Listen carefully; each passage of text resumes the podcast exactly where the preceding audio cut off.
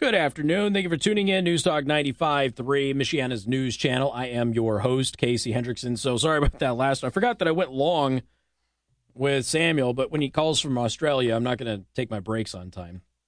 And I'm going to keep him on there. But um, so I apologize about that. Back to the phone lines we go. poor, poor Lee. Uh, sorry about it. I had to hang up on you, man. What's going on? Uh, I thought we were going to do the 5 o'clock news together. If we, almost, almost did. All right, what's All on right. your mind? Thank you for being so patient.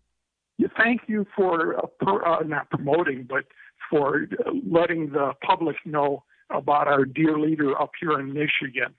Now, she had a disastrous week here, but you would not know that from the Michigan press. Right. She had a record oh. fundraising drive. That's that's all uh, they've been ah. talking about. Uh, but you got to remember uh, now, her, the first money that she got uh, I think it goes back to last year for the 2022 gubernatorial. Right. I can't pronounce. She's got a she's got a lot of leftover cash in them coffers. Exactly.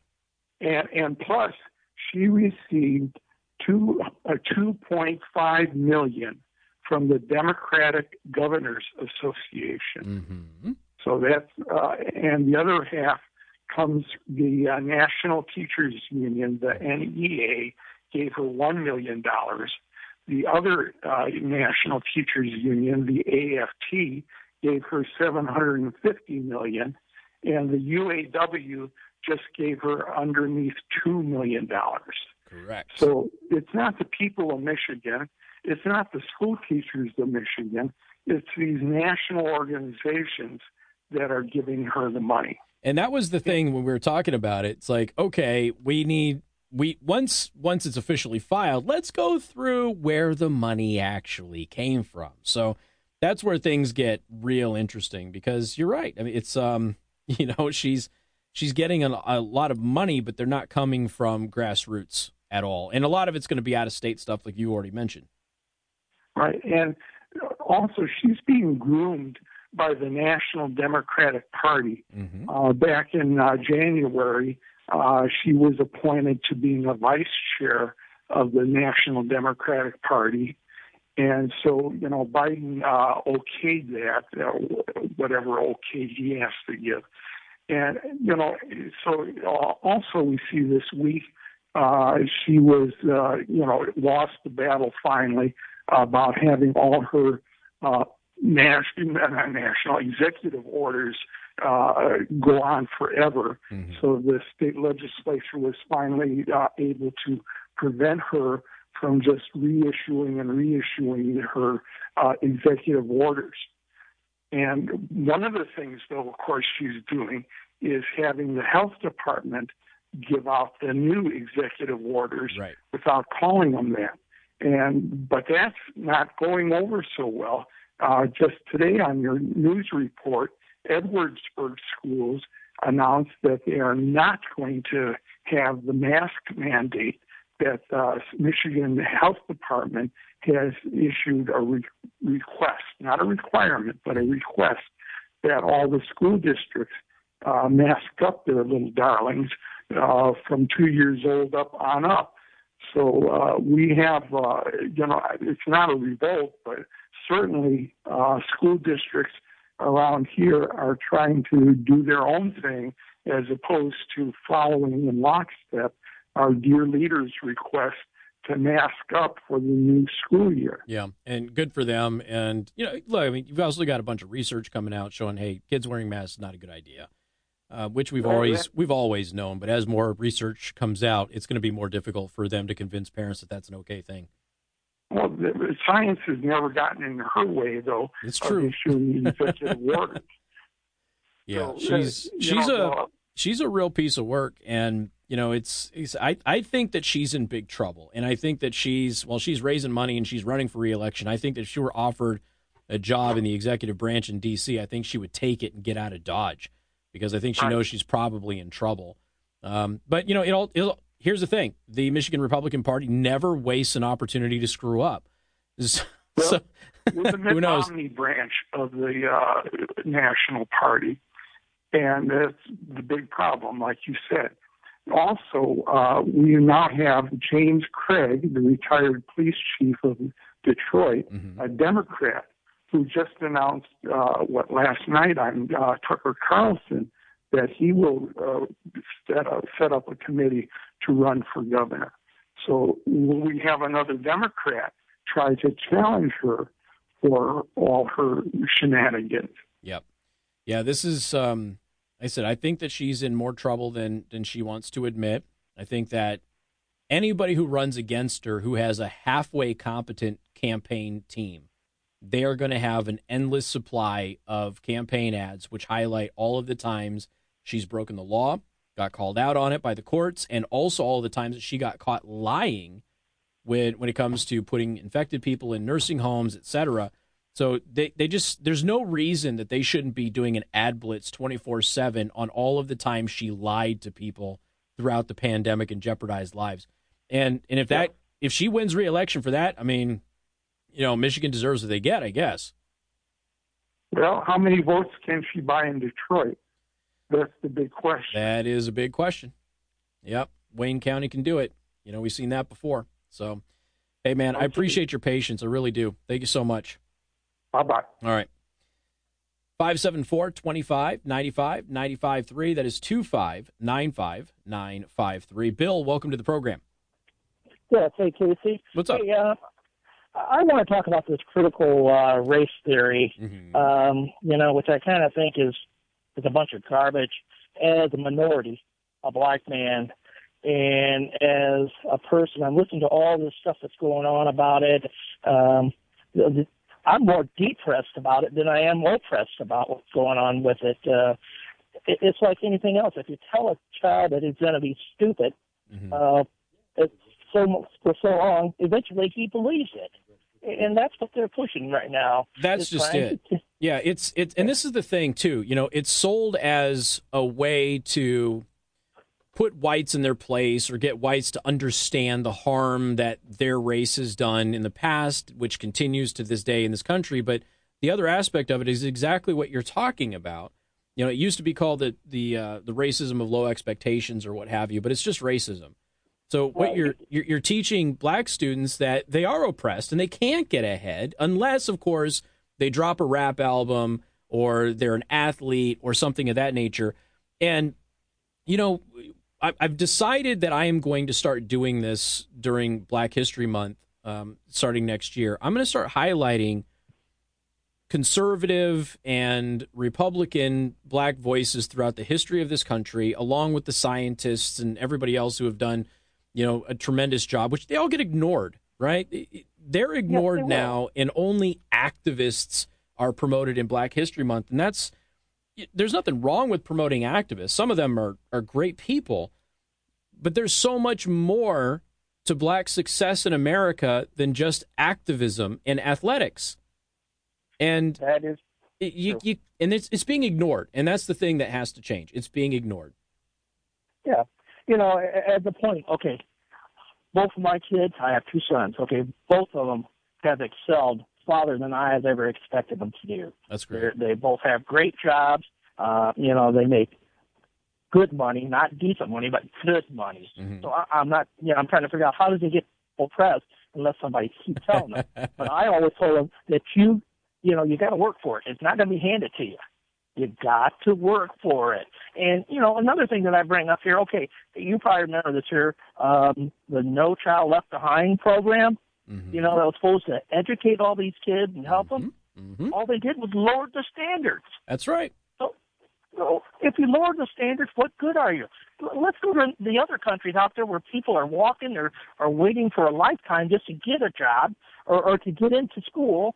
And we pretty much hand it and we pay them for it. You know, I, yeah. I just don't understand it. Well, the good news is, and I think that this is part of the reason why there is such resistance, um, is that so many people, not obviously the, there are people in the white community who are speaking up about it, but there's an awful lot of people in the black community who are showing up at these school board meetings and they're telling everybody you're you're not helping us in any way by doing this. You're causing more harm than than good, and maybe it's intended to be harmful and just under you know some kind of a disguise, what have you.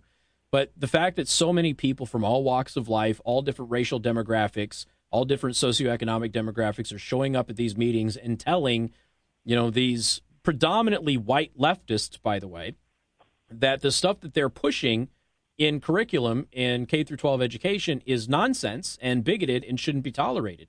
And what's happening well, is in, in some places, I don't mean to cut you off, but in some places, what you're having is those white liberals go, uh oh, is is my white racism showing through here and they're backing off of it because of it?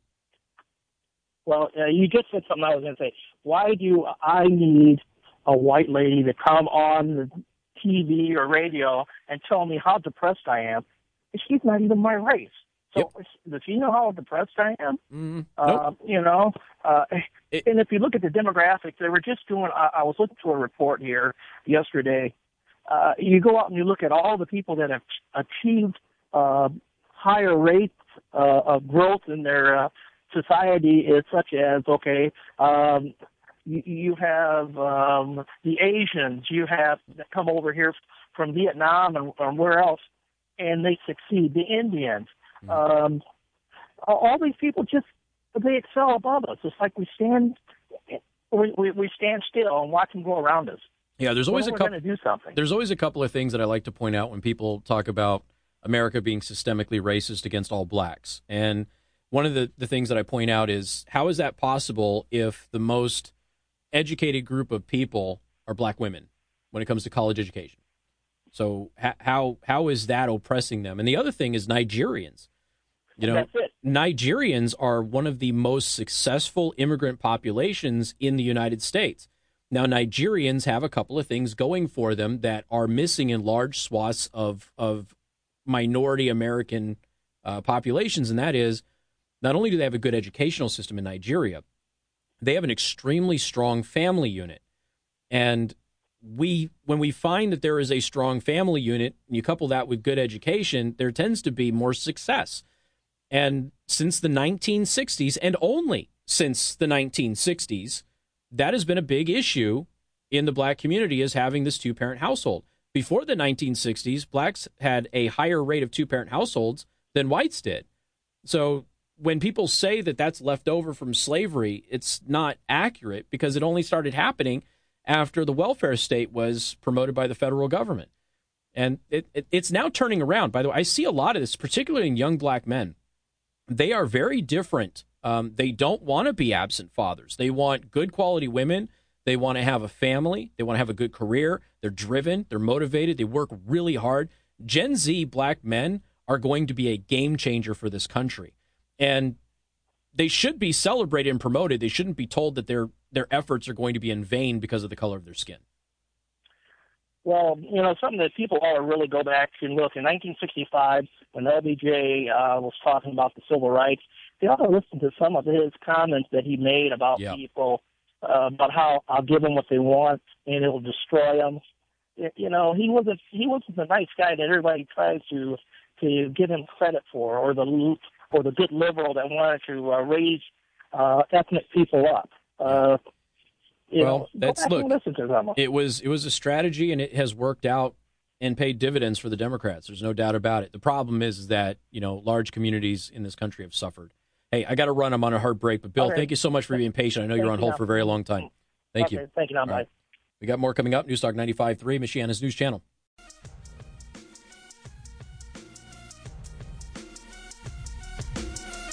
All righty. Back to the phone lines. I'm not even going to bother throwing the number out there because we're so behind on the phone calls. Jeff, welcome to the program.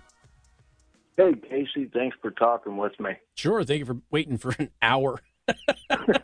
What's on your you're mind? Worth. You're worth it, man. I appreciate hey, uh, that.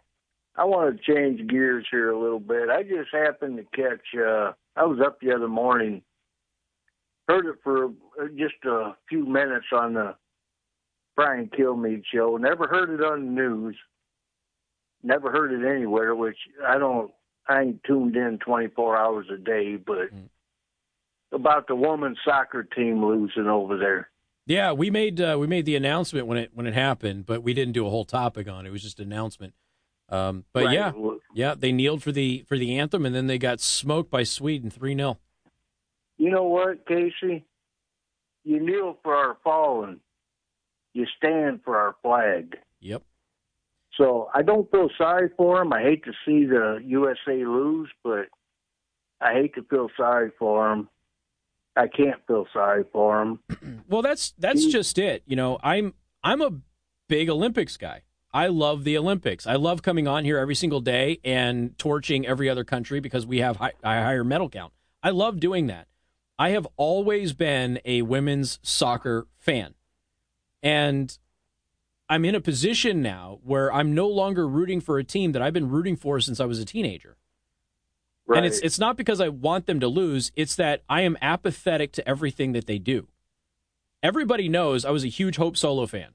And I would come on here and I would read off the Hope Solo stats and everything else and and I was constantly talking about that on this show. So much so that people are like, stick to the issues, Casey. Nobody cares about soccer.